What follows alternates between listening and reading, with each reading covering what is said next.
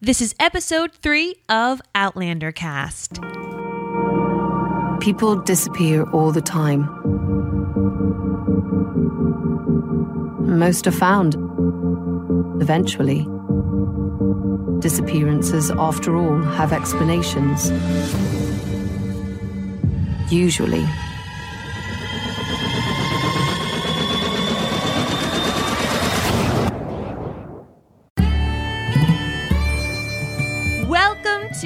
Outlander Cast with Mary and Blake. It's a podcast dedicated to the show Outlander on Starz.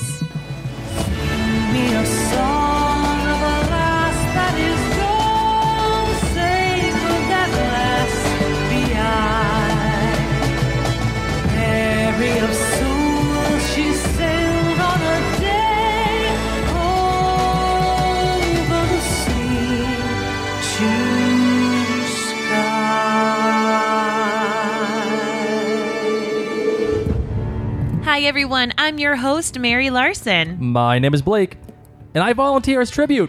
Uh, You volunteer as tribute? What yes. do you mean? Did you like how Jamie did that? Oh, that was really special. You're right. He pulled a Katniss there. I can't believe you didn't get that reference. It took. I'm sorry. It's late. it's late. I do have. I do have some big news for you guys. This is why my brain is frazzled. We have a new member of our family. Yes, we do. It was really something random. I'm not pregnant. We found a cat today. Thank God. And well, we didn't find a cat. A friend, we were at a friend's birthday party. There was this cat on the road, and it's a kitten, and it was a like an orange kitten, and literally probably a month old. And oh, not even. Seriously, he's like the size, like the palm of my hand. Yeah, he's, that he's big. little, and there was no mom around. We couldn't find any owners, and pretty much the whole afternoon we were staked out. And everyone was like, "Who's gonna take home this cat?" So I stood up, man. I stood up. You and volunteered said- as tribute. I did. I, I was like Jamie. I'm probably gonna have scratches on my back just like him because this cat has claws. But we were sitting there, we are driving home with this, you know, palm-sized kitten in my lap. and you're probably wondering now why we're telling you all of this. yeah. Why, Blake? Because we named the cat Sassenach. because we found him in Massachusetts. We're from Rhode Island, so he's an outlander and he was wandering the woods, very confused. Just, just showing up. Hey guys, I'm here. What's going on? So uh, that's and he's got orange hair. he does, and Jamie does. He's like a true Scot. He is, except he's a cat. So that's why I'm a little off kilter. But um, yeah, Jamie, way to be. Way to Katniss that up. So before we jump into our recap about this week, we wanted to quickly address a couple of things about last week and specifically a review that we had on iTunes because Blake ruffled some feathers and we want to make sure that they get unruffled. Yes, that's right. Look, you guys are just getting to know me. Sometimes I say things uh, that I stand by. I definitely do. But they may not come out as properly as I want them to. And I'm just kind of not a nice guy sometimes. And that kind of rubs people the wrong way. So we got a review from Zeyik. Is it Z E Y I capital K? The review says, the title was "Not surprised about BJ BJR rape." Now, Zeke, you're probably not even listening because you gave us a one star, which is cool. And honestly, I want to thank you for this review. You said, "I mean, really? The way she was dressed alone, he is powerful, so that makes not surprising that he almost raped her." So this goes back last week we were talking about the Blackjack Randall and how he started to assault Claire. Uh, when he when he caught her in the Yes. woods. And Blake said something about uh, what was it? Uh, I can't blame him. Yeah, and what yes. Blake meant was that he couldn't blame Jack, Blackjack Randall for thinking Claire was a whore because of the way she was dressed. I mean, I'm wearing a nightgown right now, and Yeah, you if are. I were in 1743, probably people would look at me and say, "Wow, I see so much of your skin. You're a little scantily clad." But I tried to make Blake clarify that because I thought it was a little confusing. Yeah, it was a little confusing, and we did clarify. I obviously don't agree with the the practice of rape. Uh, I'm not sure who would really think that was a good idea, and I don't. I'm trying to highlight Blackjack Randall's mentality that he is a captain of the 8th Dragoons in the British Army. He thinks he is the man and he's going to take what he wants. and he, I I don't necessarily blame him for thinking that this woman was, uh, in his words, a whore because of the way she was dressed and she's just running around. Now, again, I'm not saying I condone rape, but I'm trying to get in the guy's mindset, and I don't necessarily blame him for thinking that she was, in fact, a whore. So we just wanted to do a quick little So th- let me say this. I want to again, Ziek, thank you for this review. You've given me an opportunity, number one, to clarify, but number two, yeah, be a little bit more careful with what I'm intending and make sure I choose my words a little bit more properly. So thank you. I and, and thank you for the review, and I, I appreciate it honestly. We'll read some more of the reviews later, but we wanted to definitely get that under our belt. Now, speaking about last week, our friend Marie tweeted to us that the voiceovers are going to continue because the story is being told from Claire's point of view. We had talked a lot, are these voiceovers necessary? Why are mm-hmm. they here?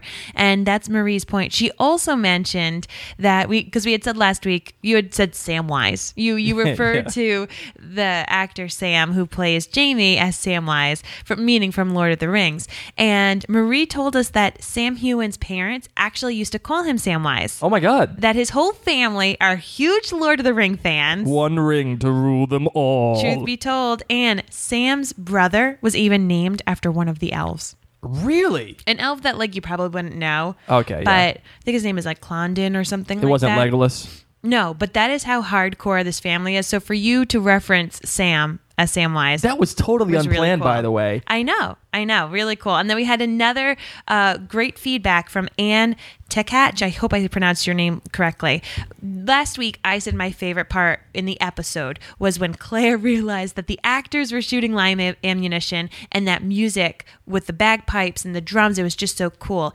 Anne actually let us know that the music at that point was not by Bear, it was Huh. actually by Clanadonia, and it's a song called Hammerstead. Hammerstead? Hammersteed. Hammersteed. I'm going to make sure that this Hamster music, heed. Hamster heed. There you go. Oh gosh, I'm really bad at reading. I'm going to make sure that this song is up on our Facebook page. And thank you so much, Anne, for making sure that Clanadonia gets proper credit. All right, it is time to talk about the title this week. And the title is called Castle Leoch. Blake, what do you think the title's all about?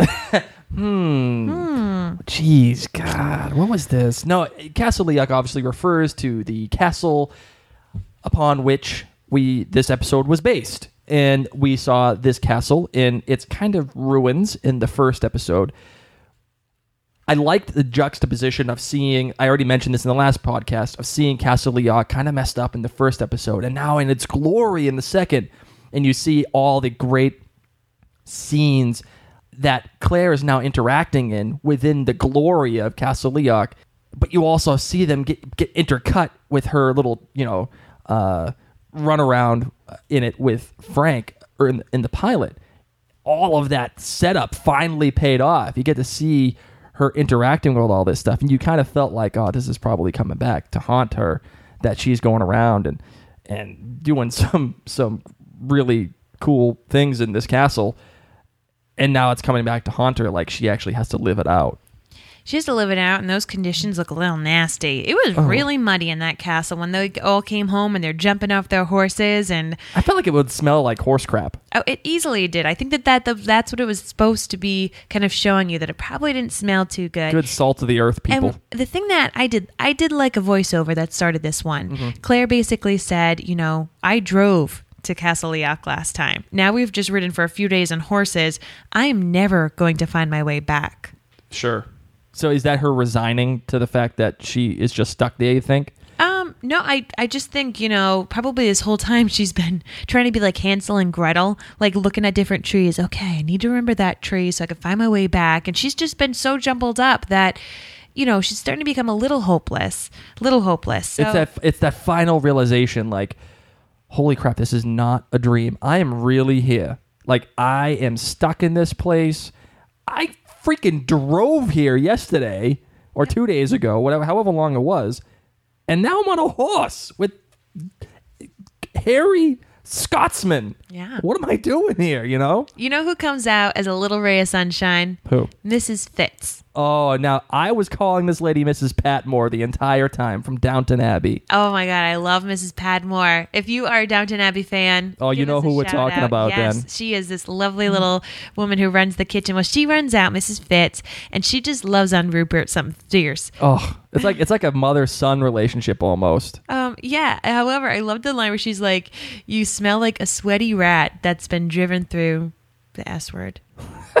or did she say that to Murtagh? She might have said. I think she she said it to one of them. She No, said- she said it to the second one. yeah. So And he's like, "Yeah, come on, give me a kiss that's, then." Yeah, that's who she. Yes.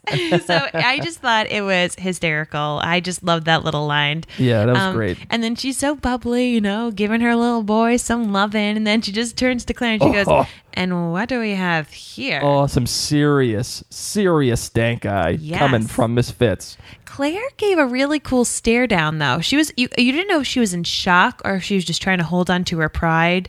Yeah, you see, and this is something that I think Claire gets into trouble with, not with Miss, Mrs. Fitz, but later on in the episode when she is like trying to hold her ground, Mm-hmm. and she's like talking to Dougal, and she's like, "Well, you just better give me an answer on why you follow me around."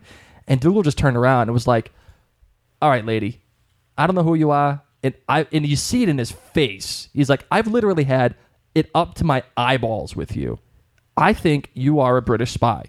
And she get and she steps in it, and she steps in it a lot in this episode. Yeah. You know, with the Dougal thing, and then thinking that the kid was Dougal's kid, which was I- Colum's kid. uh, yeah, no, no, she thought it was Dougal's kid, but it was actually Oh, Colum's yes, kid. yes. And I, re- I got an idea on this too, by the way. Save it for your outlandish theory. Well, no, I got, I got like three outlandish theories It- today. that's what it's for. But I'm only gonna have one. I, I'm only gonna pick one. okay. Yeah. So, but I'm not gonna go with the But outlandish. theory. basically, Claire, I mean, Claire, as we got to see, she's a very self assured young woman. yeah, And, and she, she people she aren't used to in it. that. Stepped, oh, she probably stepped in something on her way inside that castle after all those, all those horses. But I did like that Jamie introduced her. Mm-hmm. You know, Claire was just kind of giving the stare down, and um, then then they go off. And I liked how Mrs. Fitz was like, "We need to find you something to wear, some something a bit more." You know, like Yeah, you're something more to basically wear. wearing nothing. And, and, and why do you think that she had that quick turnaround on Claire? I think because Jamie vouched for her. And Jamie said, you know, we pretty much caught her. Dougal wanted to bring her in. So be nice to her. Because she went from like serious side eye. Like I think she basically invented the side eye. You know what it is? It's girls. Girls in general don't like new girls coming to bar- be part of their club. You know what I mean? They're very protective of their guy friends. They're very protective of their boyfriends. And here comes this young woman, boobies sticking out of her dress because she's not wearing a proper corset. Can you just half say that again? Say that again. boobies sticking out of her dress. Thanks. She was high beaming. And so, of course, Mrs. Fitz was like, Who the heck is this hussy? Like, what, what is going on here? Yeah, and I'm then not that- to be the- cool with you. The thing that surprised me is that she goes from giving her side eye, thinking that she's a hussy, to all of a sudden being like, "Yo, girl, Jamie's going over there." well, she probably thought she was some kind of prisoner because they are. They're they're fighting, so it makes sense. You know, you don't want to trust these people. Uh, what I liked, what really made her change her view, the viewpoint though, was when Claire said, "I need to take care of his wounds. I need to make sure it doesn't get infected." AKA, and, and you see Mrs. Fitz give her the look like, "What the hell does infected, Infected. mean?" yeah. And, and then she asks Claire if she's a charmer. Yeah, she's a healer, or, or from or- the Beaton clan. yeah, yeah, okay, yeah, oh, and which they reference later on. Colum asks her, right? Yes, do do you think Mrs. Fitz gave her gave her the bit like gave Colum that information?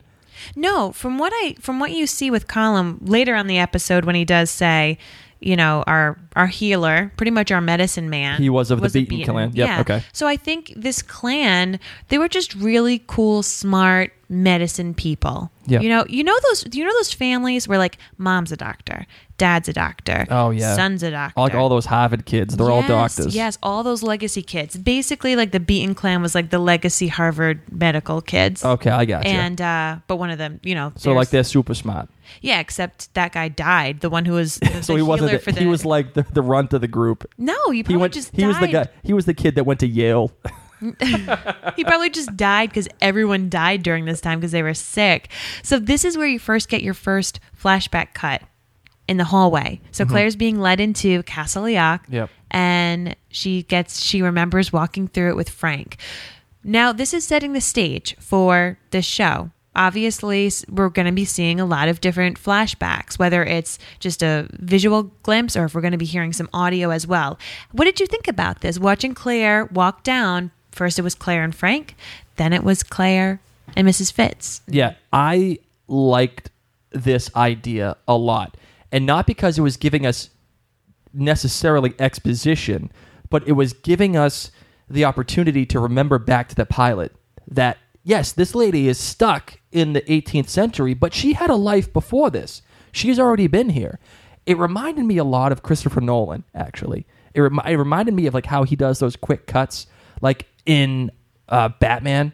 It also reminded me of like uh, the Prestige, how they do those quick cuts really really cool stuff almost silent cuts very quick imagery just to just to jar you into thinking oh yeah that's right that she was already here i wonder though how much and how quickly these flashbacks will run out eh, before they, they before they have to start making things up. Like that scene when she's being interrogated by Colum at the dinner table and she's like oh yeah frank told me that he, he- all you have to do is just tell Stick a lie but stick to the truth. Yeah. And it was like i was like come on dude that's like way too convenient Well, how would you have gotten that otherwise? Because as as a book reader, I get it. That was not something that they made up necessarily for television, but mm-hmm. I want to know why is that bad? Why was it bad to have this knowledge that Frank had told Claire? Think about it. You you make donuts all day. Like Yep. Blake is Blake makes donuts for his family business. You come home and you tell me, "Oh, guess what? I made a new donut." So it would be logical and make sense that Frank, who teaches spies, would come home and say, "Hey, you want to know something? If you were ever interrogated, the best thing you could do is stick to the truth as much as possible." And that's what Claire did. She thought, "All right, where does my family live in France?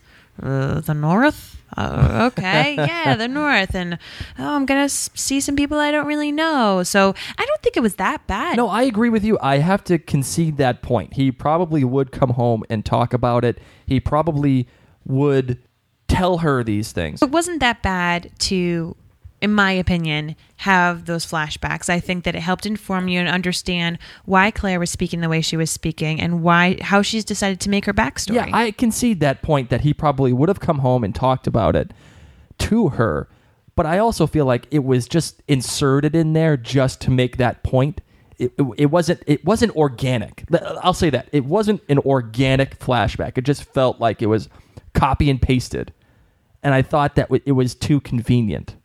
That's what I'm getting at. oh. You know what I mean? Yeah, I liked it. I'll Okay. disagree with you All on right. that. All right. Next scene that we get to is Claire has to go bandage Jamie again. I mean, what a tough gig this girl has. She has to repeatedly take care of this guy's shoulder. So she goes in and she gets to see Jamie's back for the first time. And I I thought it looked like the back of gremlins when gremlins get wet and they like make more gremlins. But the best de- de- description was by Amy Wilkinson, who wrote that it looked like packaged honey hams from the deli counter at the grocery store. Oh, I know. That's Oh exactly what it looked like. So totally all scarred, and we end up finding out that these scars are from being flogged by actually Blackjack Randall, Mm-hmm. and twice. Had they done it like right away, he probably would have died. But they did it twice in one week, and you get a flashback of Jamie and his sister, and you understand that the redcoats came. Jamie's father is away, and they they wanted to attack and assault Jamie's sister Jennifer, and he said, "Nope, take my body, take me instead of her." They flogged him, but they knocked him out, and she still probably went with Blackjack Randall. Jamie and Jenny. Yep, Like, can you get a little bit more alliteration? You know, like people love alliteration. They must have loved J's back then. Yeah, I don't know. not? I liked this scene a lot, and ah, God, I love th- the guy who plays Blackjack Randall, Tobias Menzies. Yes. Tobias Menzies is Yes. his name. This guy owns that role. Yeah, Owns it, and oh God, he is just. You could just see that condescending, like British nature almost, Mm-hmm. and you just see him like, and he remember he licks his thumb and he touches her face and he and then he rubs her lips with it. Like I just I can do whatever I want to you. I can literally, I could flick you in the eyeball right now if I wanted to. just, just you know, just because I could. I hate when people lick their thumb and they rub your face. Like if you have food on your face and they do that, that's nasty. Oh, my mom used to do that, and she used to smoke, so it'd be like all smoky and nasty and gross. Uh, You know who he reminded me of too? Uh, have you ever seen the movie The Patriot? He reminded me of uh, the guy that Jason Isaacs played in The Patriot, like the bad Br- British guy. Oh, like that, just that bad attitude. You know what I'm talking Nasty. about? I do. I I'm gonna do. go after your family. I'm gonna kill them, and I'm gonna get you. Well, he says this is what you get when you fight back against the English. Oh, I mean, he is just tough. And I loved that Jamie never screamed. He didn't cry. I mean, he took that beating seriously. And you felt so bad because poor Jenny. I mean, she just had her shirt ripped off and You saw boobs in the first four minutes that, of the know, show. Well, yeah, that that was that was it. And then it goes back and it's back to Jamie talking about Claire and says, you know, I was I, I was told that I, I had murdered someone and then I tried to escape and I guess whatever the redcoats say, the redcoats feel is true. So Yeah, which is great because we tweeted out, you know, last night uh, while we were watching the show that history is written by the conquerors, and as of right now, the British are the conquerors. Yeah. It- it's going to come soon, come to a close, as we all know. You know, pride in the USA, but but yeah, uh, the, the British say whatever they want. They get away with whatever they want. And Blackjack Randall, obviously not a a, a blanket statement of the British Empire, but th- there's a faction that he represents, and it hundred percent true. yeah, and scary. And they write that history, and they will do whatever they feel like, especially in Scotland. Oh man, Claire must be feeling pretty crummy because all the books that she read, she now realizes there are two sides to every story. Mm-hmm. Jamie was really cute. He made a couple of funny little talks about you know chickens being very poor company. Yeah. Um, his muscles, holy smokes, That boy. guy has not eaten a cupcake in Or about donut? three years. Nope. As soon as as soon as he was like auditioning for this show, he was like never eating a cupcake again. Nope. I don't think he's eaten a piece of rice. Like that that man is all protein all the time. And he eats grass, I guess. His farts must smell bad. So I loved when he said, "You're a kind woman with a good touch." Yeah. And your husband is a lucky man. oh, th- this was a total power move by Jamie. A total What do you pow- mean? Total power guy move. You you can tell that he's in to Claire. Okay. All right, and this is this is a guy's way of being like, I'm gonna test this girl out to see how much she really cares about her husband, and I'm gonna initiate this conversation. Oh, so you think that this was like f- serious flirtation? Oh, hell yeah! That was serious flirtation. This is all premeditated, wow. and like, th- this these are old tricks, girl. Come on, man! Don't you know that? no, I'm a girl. I, I didn't get the boy handbook. Apparently not. I, th- this is like, this is the guy that plays the best friend to the to the girl that already has the boyfriend, Mm-hmm. and is like, oh, I could I could like get in on this if I really wanted to. Wow. So he has to play all sensitive, and he has to like really compliment the husband. Oh yeah, this is like well, he ends up making Claire code. cry. Yeah, And it was interesting how instead of saying like, "Is he dead? Where is your husband?" Jamie asks, "You know, is he not alive?" And Claire thinks about it for like a brief second. and she realizes, realizes yeah, he's not alive. Mm-hmm. Frank is not alive in 1743, and that makes her sob something fierce. And Jamie takes her in his arms and says, "You need not be scared of me nor anyone else as long as I'm with you." And I loved because then she said, "Well, what about when I'm not with you?" And he's like, "You you can't forget you're English." And here, that's not a pretty thing to be English. But before they had that cute little banter while she's crying and he's holding him, they pull apart. And there was this moment I thought they were going to kiss. I thought so too, and I would have been very upset had that happened.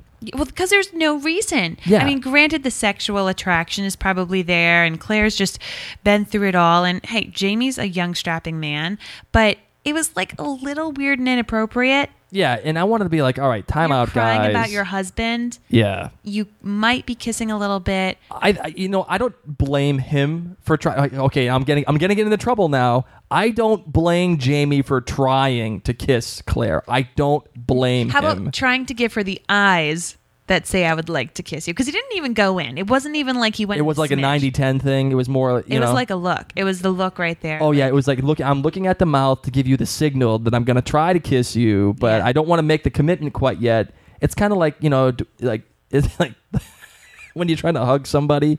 Like, do you do like pelvis to pelvis, or do you like do butts out ah, hug? I hate hugging. Or that even was which the equivalent. go on. That was the that was the equivalent of the butt out hug. yes. It's That- like awkward. We're doing this, but we don't really know. and I'm I'm glad that they didn't kiss there. It and uh, clearly, Jamie and Claire are going to be a thing. It, it just you I mean, can, they have the attraction is definitely there. yeah. It's gonna they're they're gonna be a thing, and it's gonna and and it's okay to serve the story. I just wonder how long it's gonna last. We'll oh. to find out. This actually brings up a really good point. For those of you who may be listening to us for the first time, haven't listened to episode one of Outlander Cast, we want to just revisit the fact that Blake is a non book reader. Mm-hmm. I have read the books. This podcast, Outlander Cast, is specifically going to be spoiler free. We are going to make sure that there are no book spoilers. So if you are coming to this and you have read the book, enjoy, my friends. If you're coming to it and you haven't read the book, enjoy and don't be fearful that we're going to ruin it for Y- you. Yeah, w- w- this podcast is about the TV show Outlander. TV show Outlander, not the book Outlander or the however could billion books there are You don't even know because you haven't even read it. written by Diana Gabaldon. I, and there's a very specific point why we're doing this podcast. Yeah, it's for the TV show, it- and we may be doing some reading in the off season. But here is my my PSA, my quick PSA before we continue the recap. Blake and I both use the Twitter. So yeah, that's true. some of you have been tweeting us with some things that are spoilerific. Oh, and I super get it. spoilerific. But Blake's also been answering some of those tweets. So if you're going to tweet Outlander Cast, please do it spoiler free because Blake. yeah, not only for it. me, but for people that maybe listen to this podcast that have not read the books yet. Yes. that information is public. You know, and there's there are some people out there that will literally freak out with these spoilers. So don't don't involve us in your spoilers. However, if you are a book reader and you have some different theories that might be different, I Because mean, the show is inevitably going to differ from the book. yes, I mean I can tell you already something in next week's trailer is really different than in the book. So Don't say it. I'm not saying what it is, but I'm saying book readers can have fun too. Let's get back to the recap. Yep, let's do it. Um, while Claire is thinking about Frank, there was this scene where it flashed to Frank and the Reverend looking for Claire. And they're standing in the car and they're walking around, and Claire's thinking, Is he looking for me? Uh, I wonder if he thinks I was abducted or dead or if I left him for another man. And I was wondering, is Claire just imagining Frank, or is in real time, is Frank actually looking in this abandoned car with the Reverend? Is he actually looking for Claire? So it's this whole time travel thing. Once again, we don't know. We don't know what's going on. but I sat there and I said, Is Claire making this up? Or is Frank actually looking for her? I Right tend now? to think that Claire is thinking about the reaction Frank would have. Okay. That isn't to say that Frank wouldn't have that reaction, but this story is from her perspective. So she's probably sitting there imagining it, going, "Yeah, this is probably what Frank would do." Yeah, You know what I mean? I got you. I got you. So Claire goes and has a nice little nap, goes to bed when Jamie tells her to, and she gets woken up that morning by Mrs. Fitz. And there was some really cute music, some fun music, almost like a little waltz of a song. She tells her to have some broth. However, Mrs. Fitz gives her like time to eat two spoonfuls And of she's like, "Let's go, broth. get dressed." Yeah, I'm, I'm sorry, but if I was just going to eat broth, I would need like two gallons because I'm really hungry. Mrs. Fitz is qu- quickly becoming my favorite character. I might be right there with you. I love her. I love her hand things too. The like the arm covers. Uh, gloves, yes. The arm gloves are great. Um, how do you feel about that brassiere? Did you see her reaction? Oh, she what was- kind of corset is that? It's a brassiere. and then he saw more boobs. It's from France. it's from France. I Four mean, boobs that's in 18 minutes. hey. Well, welcome, gentlemen. Oh, guys, fun fact, by the way, I think 42% of the watchers of Outlander episode one Yep. were male. Really? Swear to God, that's what the reports were saying. So, guys, if you are a gentleman or just a man, maybe you don't think you're a gentleman, you can be like Blake and Uh, I'm definitely Yeah. not a gentleman. Oh, we would love to also hear from you because we have a lot of ladies. Ladies, I love you. I'm right here with you. But when I heard that 42% of the listeners uh, and watchers of Outlander were male, I said we need to talk to some more men. So Mm-hmm. enjoy enjoy the boobs. So layers upon layers upon layers of clothing. Oh my god! Right? Holy smokes! And that bum pillow. Uh, yeah, that was the thing that struck me most was the bum pillow. It kind of looked like a boppy, like what people use when they hold a baby, a boppy pillow, but for your bum. Yeah, the the bummy pillow, The badonk. the bedonk pillow. I got big butts, I like. I cannot lie. and she must be so hot. oh my god! Right? Wow, I'm all set, but she's you all got dressed. like forty-two layers of clothing. you got to look good when you meet Colum MacKenzie, though. I Yeah, mean, I know. he's he's the laird, and you gotta you gotta be straight. And she goes into his room, and he has all these birds, and finds out that it actually is 1743. Now, I took a moment to look at this room. What a gorgeous room! The entire room was like painted, Mm-hmm. and it had some kind of a mural. I just wish I could have paused it and zoomed in. And the chairs were so ornate; they were beautiful.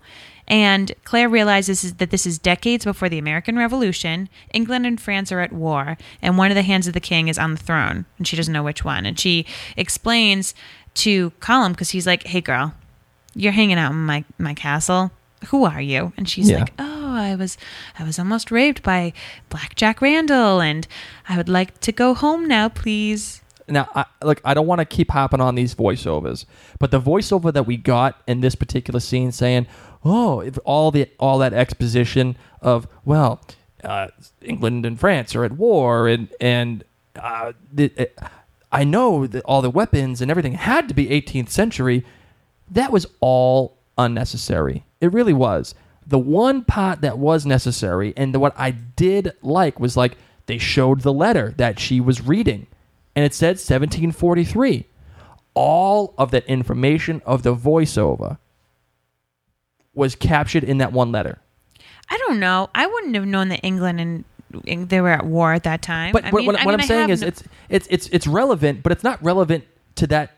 It's not relevant to the scene. It's not relevant to the show at that very moment. okay. voiceovers for me i love them as long as they provide something an emotional aspect that you cannot get shown on that particular scene for example when you, you the the scene when she's walking out and she looks at at at dougal playing with the kid she's talking about how uh you know it was She felt like she was on an alien planet. she felt like she was in an alien planet, right? And, and uh, you know, all these customs they're familiar to her, but it was like looking at them through a telescope. That it, she only knew them by second nature. That was probably the best voiceover of the entire show so far, in my opinion, because it finally gave her and it gave the viewer that kind of panic that she's in, that kind of like, oh my god, dude, this is real, and I have to figure out what I'm going to do here, and that is the voiceover that I'm looking for, not the oh well, by the weapons and by the all that. It, it's nonsense.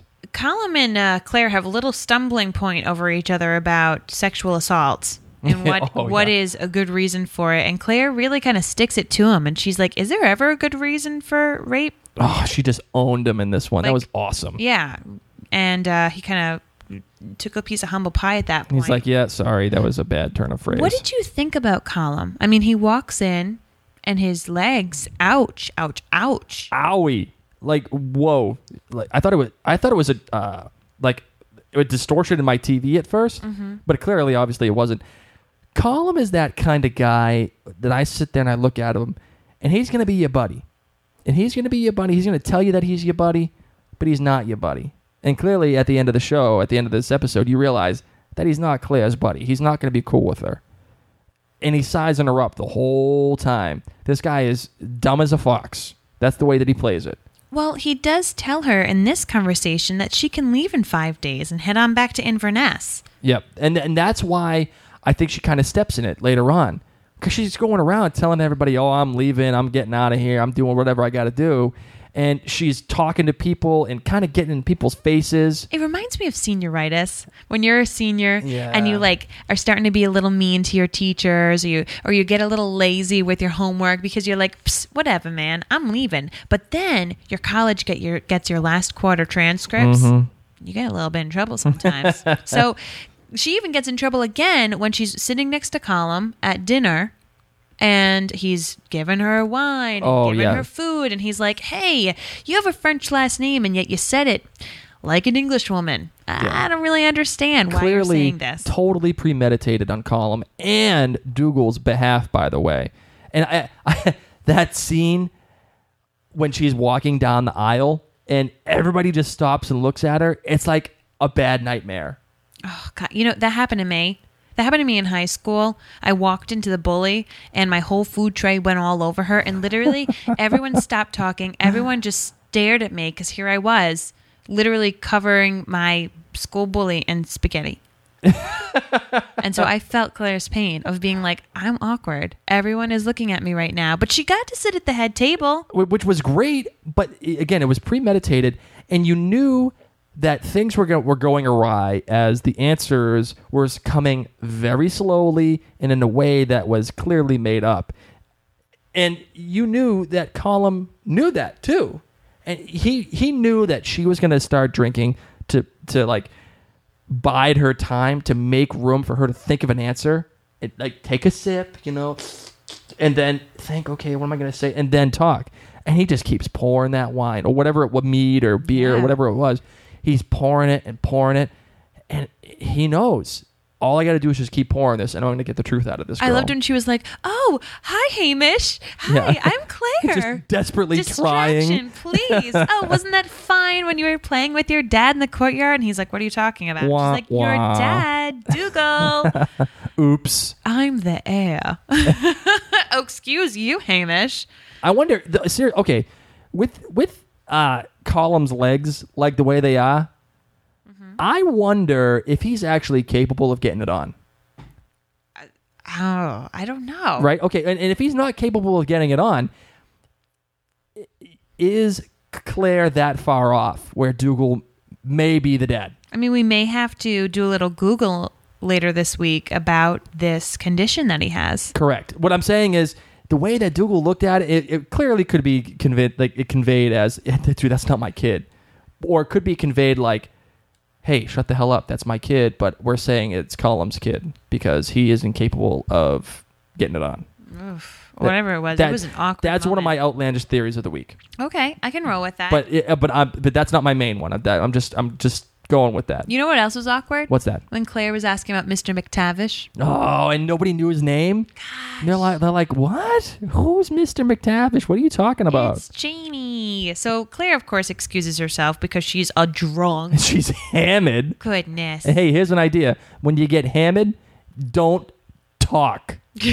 Just shut up. Seriously. And then don't miss breakfast with Mrs. Patmore the next morning. Oh, she she was hungover and she should have eaten. Oh my God, what And- are you doing? Instead, she goes and she makes a little picnic for Jamie because that's what you know we should do. when you're hungover, especially. Yeah, yeah. Heads on over to the stables, and I thought it was really cute to see him working with the horse. Yeah, and, he, and he's like doing that Yeah, thing. Like, why do people do that with horses? By the way, because that's what you do with horses. is that like, is that like a ho- part of like the horse course? Where you, you go there and you learn, and you got to talk to a horse, you got to. I, I guess so. I don't know. You know what though? As she was walking there, did you know she had a little little friend following her around? No. You didn't. Oh, oh, it was Rupert. Yes. Oh, yes. Yeah, okay. You kept seeing him being like, I'm just going to keep following you around. Here we go. so I loved when Claire went, gave him some lunch, and he was sweet with her. and he was talking about how the horse has, you know, a spirit uh, of of, of its own, and it, part of me thinks that obviously he's not talking about the horse. He's talking about Claire, because you know she knocked the cup over. The horse kind of drew back and knocked him over, and I think he likes Claire for that spunk that she's given, and I think that's why he gets the beat down. By the way, from Dougal when he, he when he does volunteer his tribute. I think Dougal's teaching him a freaking lesson. What is he teaching him? He's teaching him, shut the hell up. Stop making a scene out of yourself with this woman, number one. And number two, you are an outlaw. Yes, you're protected here. Yes, I'm your uncle. Colum is your uncle. But if word gets out, he, even Jamie was saying it himself. yeah, that he has a huge price in his head that is worth like a farm, like whatever a farm makes in a year. Yeah, like there are people in the out, on the outskirts of the castle that would give him up to the British. And can you imagine the kind of crap that's going to rain down on Castle Leoch if they find out Jamie is there?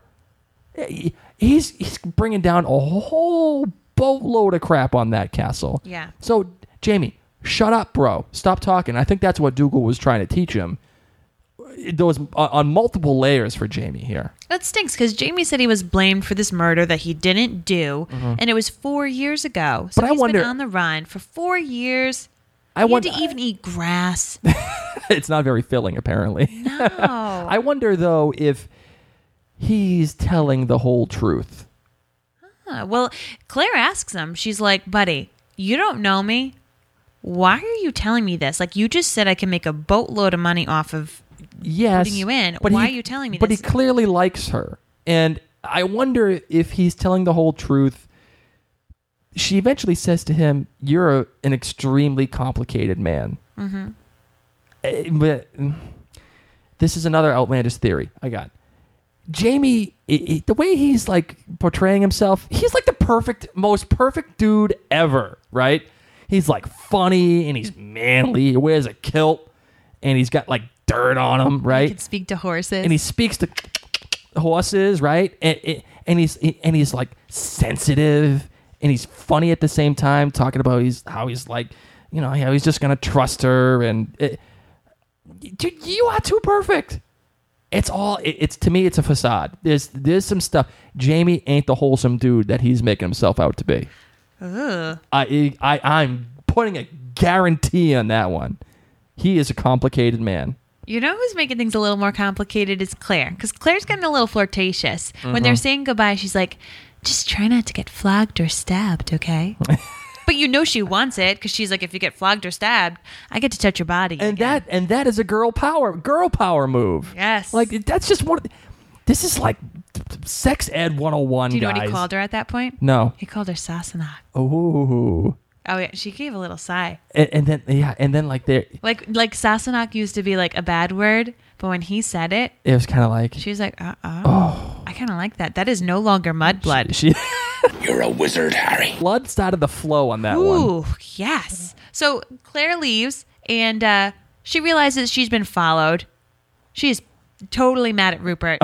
I just love Rupert. Might be my other favorite character. yeah, I mean, and he and Mrs. Fitz are friends. They're so, buddies. Yeah. I could see why. and I loved how Dougal was like, I mean, how Rupert was like, Dougal told me to do it. I'm just his eyes. You know, it could be worse. You could be sharing a guard. I'm sharing guard duty with Angus. And what is he? He like, he smells and he likes women who smell because he also likes to be with no, no, he's like he, he loves women. If there's not women around, he likes to have female beasts. Oh, God. What a funny young man. And she's like, "Yeah, well, that'll shower then." He's like, "Yeah, well, that'll be new." And this is where Claire gets pretty pretty ballsy and she runs up to Dougal Mm-hmm. and she's like, Hey, why do you think I'm an English spy? You know? And You, I deserve an answer. Yeah, she's just she's like You like, you like my way too British girl ballsy. accent again? Yeah. I'm gonna do that at least once a podcast. By the way, okay. it's just so everybody knows. I, I I don't know if I I'm can going to like imitate it. Claire as much as I can. And I look how she's like, Well, uh, I hope they have lots to report to you for the next four days. And I felt like she needed to take her hand, put it on her nose, wave it, and stick out her tongue and say, na, na, na, na, na, No, what she needed to do was take her foot and put it in her mouth as fast as she could. Mm-hmm. Dude, why are you trying to shove it in this guy's face? Yeah, he was like, What do you mean? She's like, Oh, I'm leaving with Mr. Petrie on Saturday. She basically lands out the entire thing. I am leaving I know. with Mr. Petrie on Saturday. Oh, you would think that your brother told. No, no, hold on. Oh, you think that your brother told you? Like, what? Why are you antagonizing this guy? Because it's Claire. And that's why she gets into trouble. Yep. She she made her own bed at this point. She's pissing off people. Her her her mouth is writing checks her body can't cash. She felt so cool that she like took a little nap or whatever and she's getting dressed and she's like, Oh, I'm gonna be so boring and she's humming a cute little tune from the forties. Yes, I love 1940s. Yeah, yeah. Not the 1740s. Not 40s. And then jazz music came over, like, you know, no, Yeah, a not good over, hint. Not over the castle, but in her head. And she's out like picking mushrooms and hanging out with the sheep. And you hear like some little trumpet go on, and she is just feeling it. She's, you can tell she's like, in four days, I'm going to be back in the 1940s. I'm Mm-hmm. going to be listening to that jazz in real life, and I'm going to be away from Dougal. And it was a great reminder too that this woman definitely is not of this time. Yeah. She's thinking of this stuff, and it's a subtle hint. It wasn't in your face. A great opportunity for character development. Yeah. She bumps into Geillis Duncan. And I loved Geillis. She was like, Oh, you're getting those mushrooms. Are you going to plan on uh, doing away with your husband? If it works, I'm going to use it on mine. and she says, You know, uh, I know how to give people abortions if they eat these little flowers. Some people think I'm a witch. And Claire asks her, she's like, Are you? And she's like, Hardly. But come visit me sometime because I have potions and medicinals. So, you know, but I'll see you later tonight in the hall. I also know how to turn a toad into a dove into a toad. or something. Yeah. It's something like that. Yeah. So she ends up seeing her later that night in the in the hall. Claire has this beautiful choker all of a sudden and earrings. Mm-hmm. Oh, I know. Like that was actually. Can you wear a choker more often? Because that was kind of smoking hot. Chokers were really in in like the, 90s. 90s, yeah. Yeah, and they're not in yet. But it, but yeah, the 90s have been coming back. So I bet you by like 2016, chokers are going to be back in. Yeah. So anyway, it's a grand forum. People come up and they express their problems, and Colum fixes it. And this is when Claire figured out what syndrome he had and what what his condition actually is, and she knows that boyfriend is is living Yeah, he has the Broward time. Tou- she. Toulouse-Lautrec syndrome, Yeah. which which it, it affects the the, the muscles bones and the and the bones and how they connect the connective tissue. Yeah. and uh, he looks like he's a horse walking. Geillis interprets what the villagers are saying. They have a grand time, and then a father brings in a young woman, and Mrs. Fitz looks a little little nervous Oh, yeah. and accuses her of having loose behavior. what do you think actually happened? What would be loose behavior? I'll tell you what was loose behavior. Okay, watch yourself. Never mind. and um, she, she he, he wants her to be punished for disobedience, and instead, Jamie like takes her punishment for her. Mm-hmm. He he's a tribute. He he pulls a Katniss, and the girl runs off to Mrs. Fitz, and he decided Jamie decides that he wants to have the fists instead of the strap. So. He gets beaten up pretty badly, and Dougal keeps eyeing it on, being like, "Nope, keep going." Because Teaching him the lesson. Geillis said they will stop when blood is drawn. Usually when the nose is broken. Yeah, that happened. Like blood was drawn, and then still Dougal gave the eye, and next it gets punched in the shoulder, which has been dislodged and shot. and then he gets punched again and pretty much knocked out. I mean, Jamie took it like a champ. I loved this is my favorite scene, I think. Mm-hmm. When when Rupert is sitting there looking at Jamie and he's like, "Bro, this is gonna suck. I'm sorry, and it's gonna hurt, but we're still gonna be cool after this, right?" oh my god, he's so awkward. And I felt so bad for him as as Dougal's telling him to keep going, and he's looking back like, "You gotta be kidding me! I I've been pummeling this guy." And you want me to keep going? I, I loved his whole facial expression. This entire thing, the character drama between between Dougal, Rupert, and Jamie. Y- y- nothing had to be said. Nope. You could just you can see the whole scene play out. No Claire voiceover was needed. I loved at the end when Jamie does a little bow for Colum, mm-hmm. And then nothing for Dougal. eyes. No, he gave he gave evil eye. He gave some stank eye that he learned from Mrs. Fitz.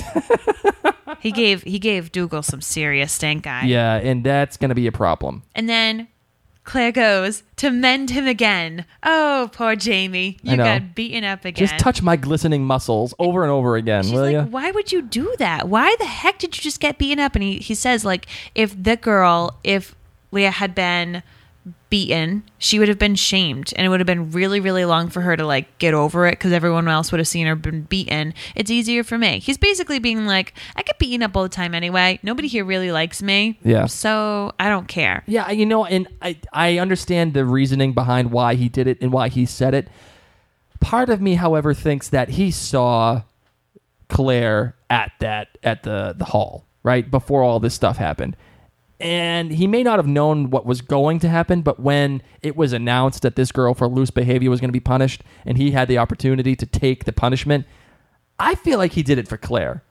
Like Did he want to be touched again by Claire or I- did he want to like flex his muscles? Well, a little bit of uh, D, all of the above. Okay. I think he wanted to be touched by Claire again. He wanted to create a a scenario where he was going to be touched by her.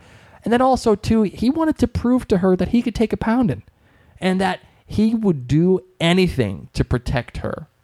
And you see, and okay, and maybe I'm, it's, I'm talking out of my butt. Okay, fine. But you see, as he's walking by with his buddy, you see him look at Claire like, look what I just did. I thought it was a look of, hey, can you please meet me downstairs? I'm hurting. please? Okay, five minutes? Okay, you know what? Keep it simple, stupid. You're probably right. Okay. Um, she tells him while she's fixing him up, she's like, Oh, by the way, I'm leaving tomorrow, so you're Yeah. Mm-hmm. gonna want to fix your bandages. I'm going with Mr. Petrie. Tell everybody, tell everybody I'm Hey, leaving. Claire, keep talking, girl. Keep talking. Love it. Yes. And Jamie seems a little bummed. Yeah. He seems a little bummed and he's like, All right, I guess this is goodbye. And then Leah comes in and cock blocks this. Oh yeah. because they're about to say like goodbye or whatever, and she comes in obviously to probably say thank you for taking a beating for uh, me. no, no, she's gonna do more than saying thank you. Well, hey, girlfriend has a loose reputation, so who knows? but she's standing there, and it's kind of this awkward. You could see Jamie. He's like looking at her, like, "Really, girl? Can you just give me a minute?" And Claire doesn't care because Mm-hmm. Claire's mind is like, once again. I'm leaving tomorrow with Mr. Petrie. Mm-hmm. Have a great day. Fix your bandages. See you, suckers. I'm gonna go see live jazz. Peace out. yeah, that's really what's going on. So I I thought that was a fun little scene to see because Jamie was a little bummed. Yep. I can see why. I I can, I can see why he'd be bummed. This girl here, she's a lot like him. She she just doesn't take crap, and nobody likes her in this area. Everyone thinks that she's a spy, Yeah. and nobody likes Jamie really, except for his buddies that surround him. They're like basically the same person. So Claire gets a wonderful basket of food from Mrs. Fitz, and you could tell Mrs. Fitz is like really pumped. She's like, "Here you go. The cheese will last you a week." and Claire's all dressed up. She's got her little scarf on, and Colum wants to see her. Mm-hmm. She is like, "Oh crap, Mr. Petrie's here." She's like, "Mr. Petrie, I'll be back in five minutes. Don't leave without me. Hold on to my cheese." And, he, and he, she says, "Why does he need to see me?" And Dougal says, "It doesn't matter. Dougal. Just just show up and do what I'm telling you." And now she start. Now this is when I think she realizes, uh, I done effed up. Yep. And she goes into that door that she and Frank had to like push down. Well, the room where she got it on a The little. table upon which she had sex. Yes, with Frank. So she's remembering all of this and she's now realizing, oh my gosh, I'm going to this room and I am not excited. I was excited last time. Mm-hmm. I am not excited this time. And Colum asks her if she's a healer and if she's from that clan Beat 'em, Beaton. Beaton. Yep. And she says no. When she realizes that they're now in the surgery room. And she keeps having flashbacks to what it was like the last time she was there with Frank. A little bit different this time, girl. Oh, yeah. I Oh, don't yeah. think Colum's going down on you now. Oh. Nope. I, I don't think he physically could even be able to. It'd be kind of awkward. He's dude. like, actually, I'd like you to be my healer. Yeah. The position has been vacated, and you're pretty good at it. And it's my decision. I think you know you need to stay. And she's like, I don't think so. Mr. Petrie's outside, and he says, No, I think you have some secrets. Until I'm okay with it, until I'm cool with you leaving, you're gonna stay here as my guest. And she says, You mean as your prisoner? And it made me feel like Belle with, Yeah. with Beauty and the Beast when when he like you know he locks her in her door because he's trying to have dinner and she's like I don't want to do dinner with you and he's like fine then stop and he like slams the door in her face and she flops on her bed and cries. I really felt like Claire was was Belle in this. in his scene. reply was phenomenal. It was only if you try to leave. Oh, when she asks, "I'm your prisoner." Yeah, and Yep. it's like it, it's oh, it said so much more than what it was. Yep. You know, and then they shut the door like she's locked in there. She wasn't locked in. No, but they closed her in, so it They closed her in, and it felt that way. And and if she does try to leave, no matter what, she's a prisoner. If she leaves that room, she's a prisoner. If she leaves that castle, she's a prisoner. No matter what, she's stuck there. and she starts to cry. And I wrote down she's crying because her cheese is outside and Mr. Petrie is driving away. It's gonna go bad in a week. Do you think it was Brie? Mr. Petrie will not be back in a week. He probably comes like once a month. Yeah, that's what he said. Yeah, you know, that cheese is not going to be good. Oh, that cheese is gonna be gross. Yeah, sorry. Sorry about that. Well, there was some pretty few flute playing in the end, and then there was a coming up next week, which we're not even going to get into that. Nah, there was don't like bother. some crazy stuff. All right, so what do you say? Let's jump into the listener feedback. Let's do it. Suzanne M tweeted out to us, poor Jenny. Never even had a line in this episode, but we got to see your boobs. Jenny, that is what you are known for right now. Booby Jenny. Aw. Gannon Carr says, watching episode 102 on Outlander again because there is no such thing as too much shirtless Jamie. Oh, that or Jacob in Twilight. Same dude, basically. No shirt. No shirt. Never don't need a shirt for anything. Megan tweets out, much of the show is as she imagined. It's like viewing old home movies, seeing her memories on the TV. And I thought this was phenomenal. It, it, it probably for book readers, it must feel like a home movie, right? You- It's like that all that old familiar stuff. You know all the names, you know all the people. Your friends. It's, yeah, you're reliving like great old memories. Looking in a yearbook. Yep, Stacy M tweets out, I really wish my dear son would fall asleep. Doesn't he realize I have a freshly recorded episode of Outlander on my DVR? And Jamie is calling me. Oh, Stacy M, we are right there with you. Our kid doesn't like to fall asleep. You can check out our new podcast, Parent Cast. Yep. We have a, a whole great episode about getting your kid to sleep. So good luck with that. Lisa Branford tweeted, "The opening Outlander credits still make me cry. Aw. No words for how great Bear McCreary's Outlander theme is. Not even a big key smash covers it." That's right, girl. I love Bear McCreary, although I think I like Michael Giacchino a little bit more still. He's phenomenal. The guy who composed all of Lost. Karen tweets out, Resistance is futile. Now, we had a big conversation about this on Twitter. I, the reason why I'm putting this on here is because she quoted the Borg on Star Trek in reference to Outlander. And I pretty much had a nerdgasm over this. It was like, and she eventually hashtagged it when when uh, fandoms collide. And I was just like, oh my God. So, Karen, I'm giving you total props for this. That was genius. Danielle Mahoney said simply the story and the characters is what she loved. Feeling the emotions of all the characters, it pulled her right in. Amy Begley tweeted out, Love, love, loved, loved the twist. Colum and Dougal threw at Claire. You see the disappointment in Jamie. It's more suspense since she knew she wasn't going to go anywhere. It was bros cru- cruelty. Oh yeah, they were they were tag team in that. Deb mm-hmm. TX said that she may want to leave the 17th century, but she does not want to leave Jamie. Oh, who would he's he? Like I said last podcast, he is dreamy. I wouldn't want to leave that cheese. That- Sounded really good. that guy, I'm telling you, something ain't right about Jamie. He's, he's he ain't what he says he is. I keep reading. Amy tweets out, I think she wants to leave, but who wouldn't in her situation? She was torn away from her husband and tossed around in time. And Amy, thank you. Thank you for giving us this perspective. Because we're so caught up in this whole Claire Jamie thing that you forget that she's kind of in love with Frank back home. She does have a husband. She does have these feelings for him. And I'm I, like I I'm already getting this team Jamie, team Frank feeling, like kind of like Twilight, team Edward, team Jacob. And right now, I'm on team Frank, bro. Oh, that's her husband. I'm total team Frank. Frank didn't do anything to deserve the crap that she's gonna go through right now. I don't. I I just feel bad for Claire. I mean, I would just want to get home for the indoor plumbing. That place looks like it smells bad. And cheese that lasts more than a week. Miriam Milikistan says that she loves hearing lines from the book. It makes her really happy. So kind of in line with what our friend oh, oh, Megan, yeah, Megan, that, that a girl. Yes, Miriam and Megan. You guys are really happy that the, the lines from the books are finally on the screen. More alliteration, by the way. Mary and Megan and Jamie and Jenny. Hey, there you go. They might Wow, be it's, like a, related. it's like a theme this episode. Emmy Rivera said, Jamie, dude, you must be a masochist. Ouch. Yeah. He likes to take a beating. Jennifer Boyum loved the show tonight. Bravo has the musical direction and costumes. Knit gloves, aka arm warmers, will be in season this year. And I am so right there with you. Blake even agrees. Blake noticed the knit gloves. Honestly, I didn't know that was in there, so we are like totally on the same level here, Jennifer. Yeah. Shannon Crawford tweets, anybody else heart go out thump when Jamie squatted down to talk to Claire in the barn? Uh, no. Mine did. All right, time out, time out. Anne Marie Primorak tweeted, I could really use some subtitles and they speak Gaelic on Outlander. And girl, I know that some people are going to disagree because we are taking it from Claire's point of view. I'm one of them people, by the way. But I want some. I want the subtitles too. No. I, I want to know it was so funny. I want to know it was so funny that could not be translated. Let me in on the joke, guys. No, Yeah. no. If Claire doesn't know what they're talking about, neither should we. Okay. I like that. I like that that theory. I like that uh, the idea behind that. All right. Well, speaking about about theories, let's talk about the outlandish theories of the week.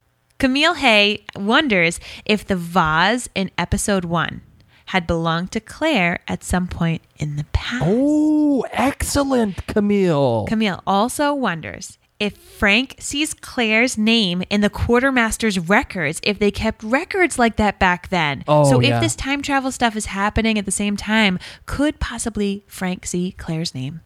Does it like do like the Back to the Future thing where like it kind of appears like out of nowhere? Like Camille, you are like totally rocking that outlandish theory. Camille, Danielle- girl, that was awesome. Right? Danielle Mahoney says, I think she only exists up to the time she was transported back. Then she became her own ancestor. No conventional rules apply. So, Danielle, that's her take on time travel. Wow, yeah, I would agree with that to an extent because okay, let's say correct that she only exists, she does become her own ancestor, she gets transported back and her body exists in that time.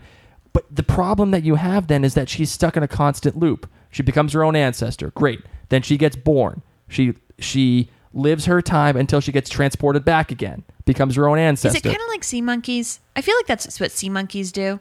No, know- it's kind of like Groundhog Day. Oh, uh, That's what I'm talking about, but on a much larger scale. Gotcha. You know what I'm talking about? Blake, what is your outlandish theory of the week? All right, my outlandish theory of the week is this. I, got, I kind of got two. I'm, gonna, I'm just going to go with two. First off, Claire has got to get out of Castle Leoch. There's too many things happening around her. There are too many people gunning after her. And guess who's going to get her out of Castle Leoch? Who? Jamie. Oh, oh, oh there you go. Jamie's going to get this girl out of there. And she's he, he's got to get her out of there. Just story wise, they got to get her out. They got to get her off of that castle because it's too dangerous for her. Someone's going to find out. Someone's going to figure out that she is not who she says she is. They may not figure out the time travel thing, but those lies are going to catch up to her. But my main outlandish theory of the week that girl Geillis, the one that, that, that says she's the witch, Okay. yes. Okay. All right. This is this is my idea. She is an ancestor to the lady that was the doing the dance, the druid dance. Oh. She's an ancestor to that lady, right? Okay. And we know she was doing the tea leaves and all this other stuff. There's a history there, and like she wasn't like, dude, I'm not a witch. She was like, yeah, I'm, I'm hardly a witch, but I do know how to do X, Y, and Z. So you should come visit me. Now, Jamie's gonna get her out of out of Castle Leoch, right? Okay. They're gonna go visit this girl, and they're gonna try to get her to go back to Inverness to Craig Craigh na Dun, Yes. and they're gonna try to. She is gonna. They're gonna use her her witch abilities to send her back to the 40s. So you think she might be part of this druid crew? totally part of the Druid crew. She's totally into that stuff. Interesting theory, Blake. Damn- I like it. Damn straight. Well, once again, I am a book reader, so I am not participating in the outlandish theories. I will enjoy them, though. I will let you know about this week's tweet of the week.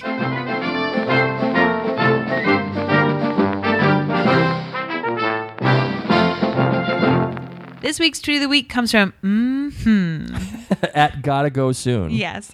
She said that she is missing her favorite cousin's wedding and high school reunion, but at least Starz Outlander, the Outlander show on Starz, is on. And I love these hashtags. She has hashtag priorities confused and then hashtag hope they post a lot of pics. so I hope that they did post a lot of pics, but I hope that the episode was worth it. I think this was an awesome episode. Hope you had fun. Mm-hmm. Great job. Thanks. All right, we had some favorite moments from people. Gladys Unknown says that her favorite moment was when Jamie was taking a beating for Leia. Ooh. Yeah. Jamie C said that she loved the scene with Mrs. Fitz dressing Claire. Love the look, but it's so happy women don't wear all that stuff anymore. Jennifer says that her favorite moment was Rupert's witty dialogue. She loves that character. Her least favorite was previews of next week. Why does Mrs. Fitz call Clara a witch? I know we're not even talking about that because I can't even handle that. Oh my God. Lisa Arata says her favorite part was the erotic undertones carried over from the book in the show. And Sam Heughan, of course. Why not? We had some great feedback on Instagram. Jolene Riviera said her favorite was the Jamie Claire scene at the stables, whereas her least favorite was Jamie taking the beating. Oh, so you're not a masochist, I guess. Ah, Rita on Instagram said her, her favorite scene was Jamie telling Claire that she, she doesn't need to be scared of him. Le- least, what is this? Rita, I'm sorry, girl. I can't read anything that you wrote because Mary is incapable of spelling anything correctly. that's and no, no, no. Hold on. Wait. Time out. Time out. Time out. Time out. She spelled scared. No, that's- S C. Oh, you wanna say this? I R T. that's what he says. Yeah, but come on, I'm reading. I'm not Scottish. I'm from Boston. Okay. and, and and as I'm reading the thing, she's changing the document in Google Drive as I'm reading it, so I can't keep up with it. Blake, Blake obviously could not have actually read the Outlander books because he would not have understood what any of the Highlanders said. what are we talking about here? Just you say the words and they sound the Okay, same. okay. It Rita. her favorite scene was Jamie telling Claire she doesn't need to be scared of him. Least anything related to Lee. yeah. what, Leah? Her, you won't you won't be able to call her name if I show you how it's spelled. The girl that that was supposed to be beaten. Okay. Oh, okay, all Bla- okay, let me just. Whew, okay, that's- Rita, Blake- girl, Blake I'm sorry. read these books. Blake is basically saying that Rita on Instagram said she loved when Jamie told Claire, "You don't need to be scared of me," and her least favorite was anything with Oh, the oh, blonde okay. girl. You you need to like do a better job with this. Blake, you just I just need to know that you can't read anything that has a Scottish lilt. That's basically what it comes down to. My goodness. Guys, great news. In case you haven't heard, after just one episode, Mm-hmm. one episode, Starz has decided that there will be a season 2 of Outlander. Excellent. So you can be pumped and tell all of your friends who aren't fans of the show that they need to watch it. Now, speaking of loving the show, we got some feedback about our podcast. A dram of Outlander said that she loves Blake's untainted view, that it's very refreshing, and hearing it through his filter is eye opening. Outlander, Dre- Outlander Dreaming said Blake is now an Outmander. Ooh, I Yeah. like this. Lisa Mayo said that her only complaint of the show is waiting a week for another episode. She waited two decades to see Outlander, and this is perfect. We also got some great voicemails that we want you to hear. I am in love with Outlander. Cannot wait to watch the whole series in one fell swoop.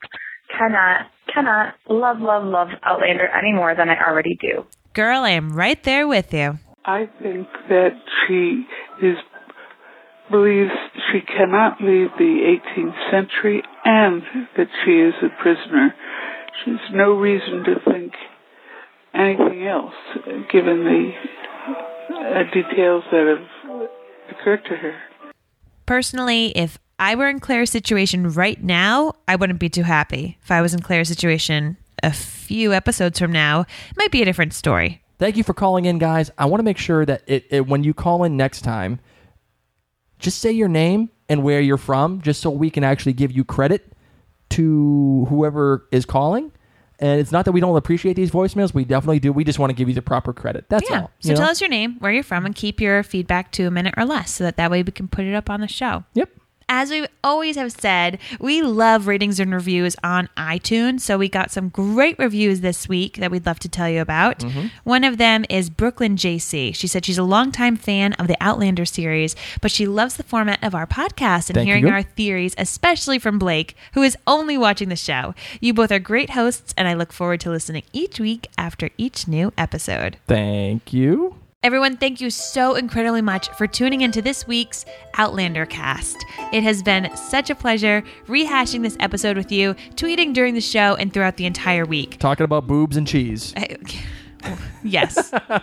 if you would like to get in contact with us, there are many ways. You can first find us on our website. It is outlandercast.com and I really want to push like push you guys. If you don't have iTunes, a lot of people said that they don't have iTunes or that their tablet doesn't allow it. You can listen to our episodes on outlandercast.com. Straight off the website, we have a player embedded into the post. So if you have any friends who are a fan of the show and they don't have iTunes, tell them just to go to outlandercast.com. You can also catch us on Facebook at facebook.com slash outlandercast. We love tweeting with you, so join in the conversation. Our Twitter handle Twitter handle is OutlanderCast. Get us on the email machine too at outlandercast at gmail.com. And you know, you can also get us on the hotline. We love those voicemails. Like I said, make sure you get your name and where you're from just so we can give you the proper credit. You can call us at 503 454 6730. And last but certainly not least, please, please, please, please, please share the love on mm-hmm. iTunes. This is how more people find out about Outlander Cast. Remember, our show is all about the show. We are spoiler free, and we want to make sure that new fans, old fans, all fans of Outlander get to find us. So head on over to iTunes. Don't just give us a star, but make sure you write in a little something. Give us something to read on air because we love you guys. We want to call you out. That's right. We want to give you a little heads up. And, and if you if you don't like what you're hearing from us, or you want to hear more stuff from the book, more comparisons, Go visit the other podcasts that are dedicated to Outlander.